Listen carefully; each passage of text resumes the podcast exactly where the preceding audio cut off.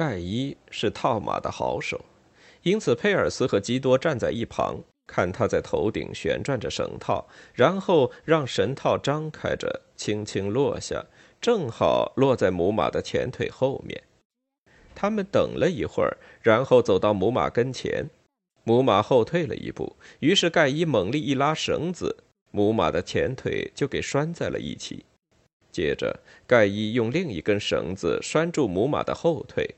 他摇晃了一下，便侧身倒在地上。他的身体一张一缩，可是他仿佛已经听任人们的摆布了。小马驹把鼻子伸到母马的尾巴上去，就在那儿站着。人们则走到母马身边，轻轻地对他说话。基多弯腰解开绳套，把它移到贴近母马下颚的地方。他们在他的身上寻找着，想找到一个火印。可是他身上什么印记也没有。在这地方从来没有见过这么大的马，盖伊对基多说。基多站在那儿俯视着这匹硕大的母马。佩尔斯说：“也许所有的野马早先都是大个儿。”他看着基多，想得到证实。基多弯下身子，支起脚跟蹲下来，掰开母马的嘴。另外两个人也和他一起往马嘴里看。他至少有十五岁了，盖伊说。他又对佩尔斯说：“不管怎么着，他也活不长久了。”哼，他是老了。佩尔斯表示了同意，他的眼睛里充满了沉思。基多站起身来，三个人回到卡车旁。佩尔斯跳上卡车，坐在车台上。两腿晃晃荡荡地吊着，盖伊则和基多坐在驾驶室里。他们越过胡床，开到公马那儿停下。三人走到公马跟前。这匹马样子倒还不难看，佩尔斯说。他们站着查看公马一会儿。公马现在一动不动地站着，身子一胀一缩地喘气，鼻孔里在流血。他耷拉着脑袋，紧紧套着绳子。用他那深褐色的、像大型望远镜的透镜似的眼睛注视着他们。盖伊的手里准备好了绳子，简直就是一匹不合时宜的马。他说：“除非是给孩子玩，你都不能用它赶牲口。把它当乘马，个儿又太小。它是小，不过它的脖子倒长得漂亮。”佩尔斯承认：“嗯。”他们的样子很漂亮，有的很漂亮。基多说：“话说回来，你拿他们怎么办呢？无论把他们运到什么地方，都抵不了运费呀。”盖伊在头顶转着绳套，他们在公马周围散开。他们只不过是不合时宜的老马罢了，他说，接着把绳套扔到公马的前脚后面。马后退了一步，他一拉绳子，活套勒住了马腿的下部，把两条腿捆在一起。公马摇晃着，可是他并没有倒下。拿住！盖伊对佩尔斯叫道。佩尔斯绕着马跑过去，抓住绳子，把它捆得紧紧的。于是盖伊回到卡车上去，拿来另一根绳子，又回到马的后面，套住他的后腿。公马还是不倒下去。基多走近些，想把他推倒，但他掉过头来，龇牙咧嘴，基多也就退了回来。拉绳子！基多对盖伊和佩尔斯嚷道。他们拉着自己的绳子，想把公马绊倒，可是他平衡了一下，依旧站在那儿，头给拴在轮胎上，四条腿给人们拉住的两根绳子捆着。于是基多急匆匆地向佩尔斯跑去，从他手里接过绳子，拿着绳子朝马的身后走去，同时猛力拉绳子。公马的前腿往后滑动，他双膝跪倒，鼻子碰在了粘土地上。碰着的时候，他还打了个响鼻，可是他不肯翻身倒下去，就那样跪在那儿，用他的鼻子在粘土地上支撑着自己的头，仿佛他是在对什么东西做礼拜。他那又急又猛的呼吸，在他的鼻孔底下吹起一阵阵的尘土。这时候，基多把绳子交还给年轻的佩尔斯·霍兰德。佩尔斯紧拽着绳子，他走到公马的脖子旁，两手在他脖子的侧面一推，马便侧身倒下，躺在地上，就像那匹母马一样。当他感觉到他的身体碰到地面时，他仿佛认定自己已经没有希望了。他第一次眨了眨眼，他的呼吸现在也变成了叹息，不再是那么猛烈了。基多把绳套往上移到他的颚下，于是他们解开捆住马蹄的绳子。他一感觉到自己的四条腿已经自由了，先是好奇地昂起头，接着噼里啪啦立起来，站在那儿看着他们几个人，看了一个又看另一个，血从他的鼻孔里滴滴答答地往外流。两只灰扑扑的膝上都有着深红色的记印。他们三人站在那儿，对他望了一会儿，弄清楚绳套已经紧紧地箍住他的脖子。在群山之间的那片广阔的平地上，只听得见卡车引擎隆隆的响声和公马呼哧呼哧的喘息。于是他们不慌不忙地朝卡车走去。盖伊把他那两根备用的绳子搁在驾驶室的座位当中，自己坐到方向盘后面，基多坐在他身旁，佩尔斯则爬到卡车后面，仰面朝天地躺下来，两只手掌垫在头下。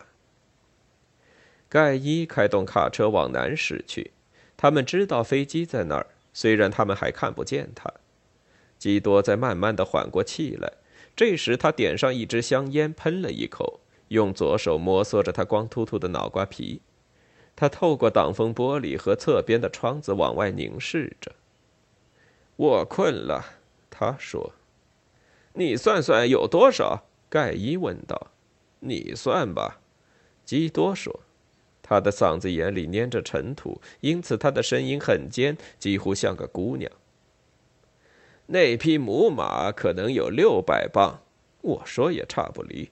基多表示同意。那两匹褐色的马嘛，每匹约莫四百磅，公马四百多一点，我也大约是这样估摸。一共有多少了？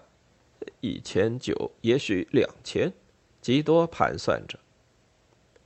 他们沉默下来，计算着钱的数目。照六分钱一磅算，两千磅和一百二十元。小马驹可能再卖到几元，可是不会太多。算一算飞机和卡车的汽油费，加上他们的食品杂货的费用十二元，他们三人共得一百元。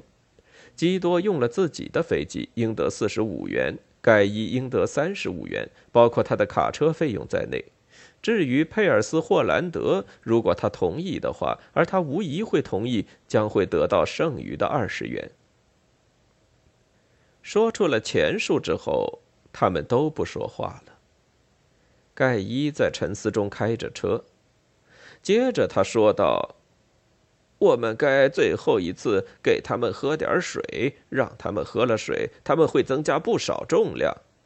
是啊，我们一定得这么做。”基多说：“他们知道，他们在布衣的屠宰商那儿卸下这些马以前，他们说不定会忘记印马。他们会匆匆忙忙的把马卸下来，和马摆脱干系。只有在事后，就像他们现在这样，他们才会提醒自己，让马饱喝一顿。他们会增加重量，多得十五元或是二十元。”他们既然已经算出了钱数，就不再想到钱上去了。如果佩尔斯对他较少的一份表示不同意，他们两人都会递给他一张五元或是十元的钞票，或者更多一些，如果他要的话。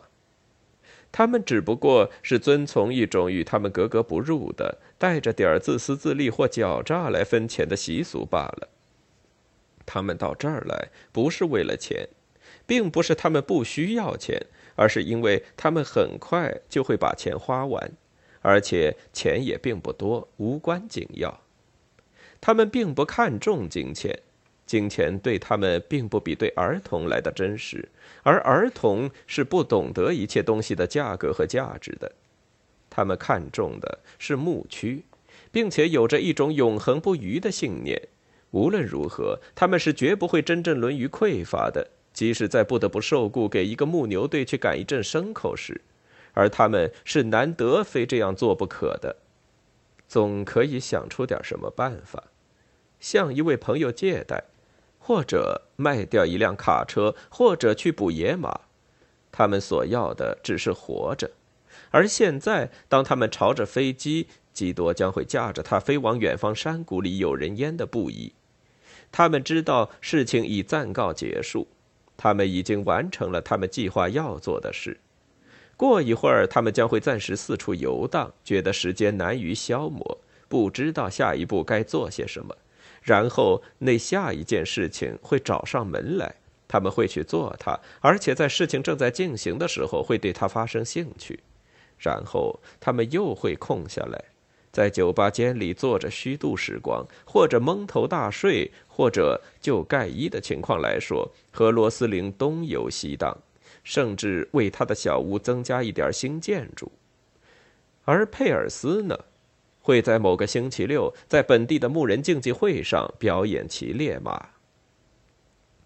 盖伊在湖床边缘的飞机旁边停下了卡车，那些拴起来的马匹现在已经离远了，只有那匹母马和他的小马驹站在不到半英里的地方，还能看得清清楚楚。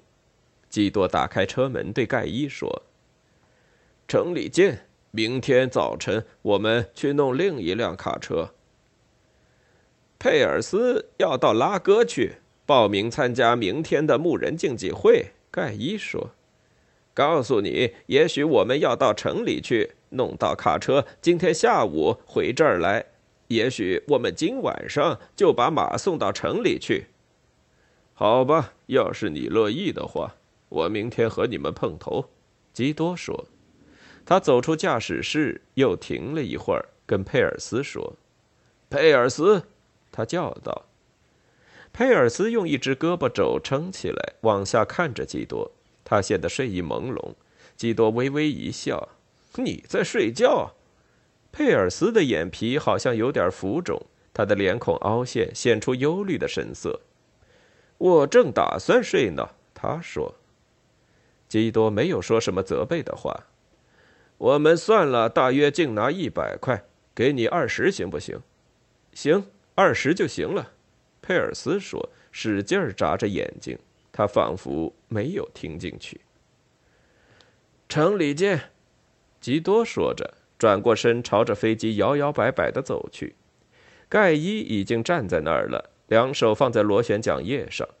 基多进入座舱，盖伊往下转动桨叶，引擎马上就发动了。基多对盖伊和佩尔斯挥挥手，佩尔斯从车台上微微抬起一只手来。基多加快速度，飞机往前滚动，升到空中。地面上的两个人望着他朝群山飞去。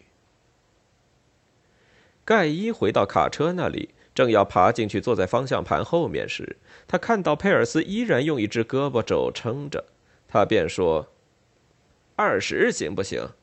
他这样说，是因为他以为佩尔斯的样子好像是感情受了伤害。啊，啊，行，二十就二十呗。佩尔斯回答说。接着他从车台上下来，盖伊也坐到了方向盘后面。佩尔斯站在卡车旁边撒了泡尿，盖伊等着他。然后佩尔斯进入了驾驶室，他们便开走了。佩尔斯同意当天下午和盖伊乘另一辆卡车回来装运马匹。虽然他们两人都知道，他们一进城很可能就会喝一场酒，把时间混过去。他们将会等到第二天早上才赶回来。当他们默默地驶过湖床时，他们两人渐渐明白过来，他们只好等到第二天早上，因为他们现在感到了疲倦，一会儿会更疲倦。那匹母马和小马驹站在他们和长满鼠尾草的沙漠之间，他们的卡车正朝着那片沙漠开去。佩尔斯透过车窗，目不转睛地看着母马。他看见母马在忧虑地望着他们，但并未显出真正的惊慌。小马驹则俯卧在粘土地上，微微点着脑袋，仿佛快要入睡似的。他们走近时，佩尔斯长久地注视着小马驹。心里想着，他待在母马身旁，并没有给拴住，他可以自由的离去。于是他对盖伊说：“你有没有听说过小马驹儿会自己离开母马？”这样嫩的小马驹儿是不会的。盖伊说：“他哪儿也不会去。”说着，他瞥了佩尔斯一眼。他们从母马和小马驹的旁边经过，把他们撇在后面。佩尔斯的头往后一靠，闭上眼睛。他左边的腮帮子给烟草撑得鼓了起来，他也就让他泡在那儿。卡车离开了粘土湖床，在长满鼠尾草的沙漠上左右上下的摇晃着。他们要回到宿夜的地方，收拾起他们的铺盖卷和炊具，然后开到大路上去。大路在宿夜处的那一面，要越过沙漠将近十五英里。我想今天晚上回到罗斯林那儿去。盖伊说：“好啊。”佩尔斯说，并没有睁开眼睛。我们可以在明天早上来运马，然后送你到拉戈去。好啊，佩尔斯说。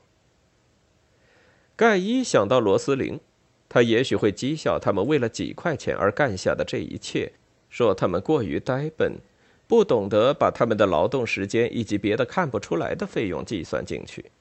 听他那么一说，有时候他们就觉得压根儿没有赚到什么。罗斯林会替那匹小马驹儿难过的，盖伊说，所以最好就别提这事儿。佩尔斯睁开眼睛。头靠在椅背上，注视着窗外的群山。哼，他用罐头狗食喂他那条狗，不是吗？盖伊觉得跟佩尔斯又接近些了，他微微笑着。的确是这样。他以为罐头里装的是什么？他知道罐头里装的是什么。罐头里有野马肉吧？佩尔斯说。他们默默无言的行驶了一会儿，于是佩尔斯说：“这就叫我不明白了。”过了一会儿，盖伊说：“你是跟我一块儿回罗斯林那儿，还是在城里住？”“我情愿跟你一块儿回去。”“好啊。”盖伊说，他已经感觉到走进他那间小屋的快乐。书架上摆着他为他买的书，而他们将会来一次小酌。佩尔斯会在长椅上入睡，他们则一块走进卧室里去。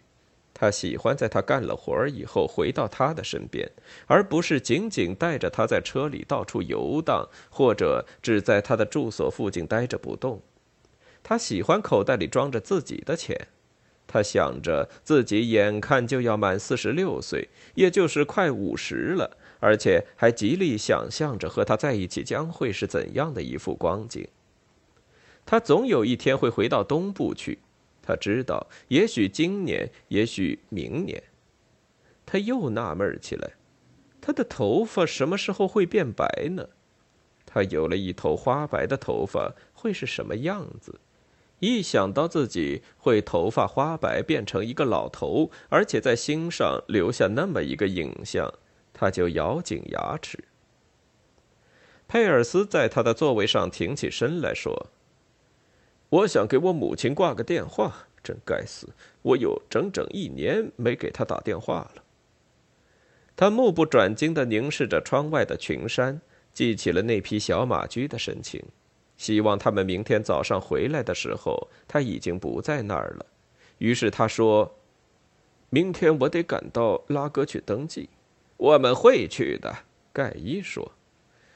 我需要一大笔钱，他说。他此刻想到了那五百元的奖金，还想到自己曾经很多次赢得五百元的奖金。你知道吗，盖伊？他说：“啊，我这个人绝不会有什么出息。”说完，他哈哈大笑。他肚子饿了，无拘无束地笑了一会儿，接着把头靠在椅背上，闭上了眼睛。我第一次碰见你的时候就对你说过了，不是吗？盖伊嬉笑着，他觉得他们之间现在有了一种共同的豪迈感。他也看见佩尔斯在相当快活的嬉笑着，他觉得兴致勃勃，想在罗斯林那儿喝点酒。这时，佩尔斯说话了：“那匹小马驹怎么着也值不了两块钱。”我们就把他留在那儿，你看怎么样？你可知道他会怎么着？盖伊说：“他会一直跟着卡车走进城的。我猜他也会那样的，佩尔斯说。他把一口烟水吐到窗外去。他们在二十分钟内抵达宿业的地方，把三个铺盖卷和铝制的食品盒装上卡车，朝着布衣开去。他们默默无言地走了十五分钟以后，盖伊说：“人们推测，在北方的大山里有成百上千的野马。他想很快到北方去捕这些野马。”可是佩尔斯·霍兰德已经在他身边酣然睡着。盖伊想要谈谈这次远程的捕猎，是因为他们离布衣近了。他开始揣想罗斯林又会讥讽他们，而他也明白，他不知怎么，任何事情也没有替自己安排妥当。他花了三天时间才挣了三十五元，这是没有办法解释得通的，说起来也叫人难为情。然而他也知道，即使他无法向他或向别的任何人解释，事情却是理应如此。他用胳膊肘碰了碰佩尔斯，佩尔斯睁开眼睛，懒洋洋地转过头来对着他：“你跟我到塞邦山去，好不好？”“好啊。”佩尔斯说着又睡过去了。现在盖伊觉得心里平静多了，因为这个比他年轻的人不会把他甩下。他心满意足地开着车，太阳整天灼热地照着那灰褐色的平原。苍蝇、虫子和蛇都不敢到那片荒原上来侵扰拴在那儿的四匹马或那匹小马驹。他们一气奔跑了将近两个小时，到了下午，他们便用蹄子刨那坚硬的土地，想要找水喝，可是一点儿水也没有。临近黄昏的时候，风刮起来了，他们背朝着风，面对着他们从那儿出来的群山。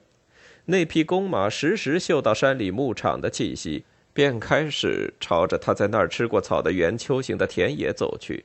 可是轮胎把他的脖子坠弯了。走了几步之后，他转过来对着轮胎腾空跃起，前脚指向天空，然后落地，重新安静下来。深蓝色的黑暗降临之后，风刮得更猛，把马的鬃毛吹得摇摆不定。把它们那长长的尾巴吹到两腿之间去。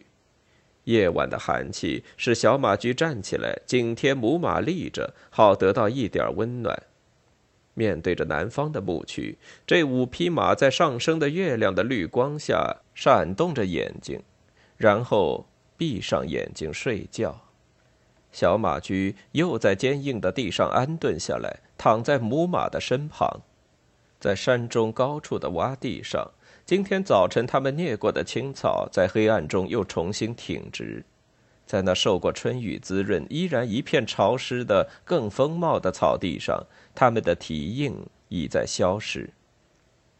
另一个早晨的最初一道粉红色霞光照亮了天空，小马驹站起来，就像他在黎明时常做的那样，由着信儿走去找水喝。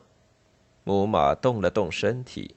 他那骨质的蹄子敲打着地面，小马驹掉过头，又走回来，站在母马身旁，睁着一双茫然的眼睛，他的鼻孔嗅着渐渐暖起来的空气。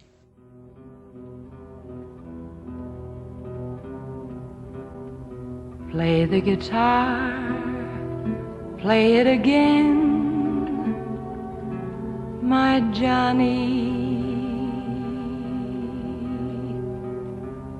Maybe you're cold, but you're so warm inside.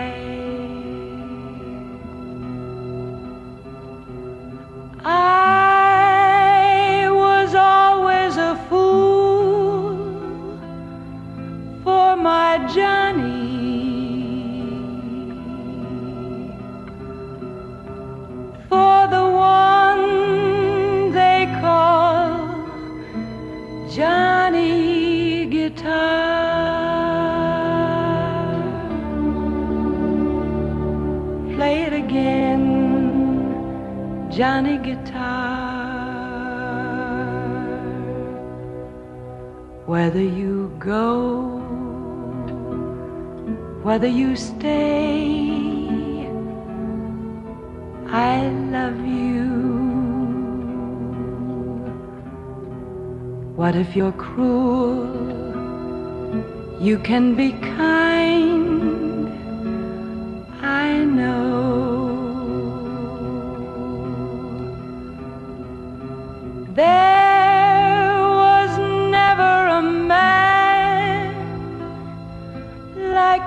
Johnny.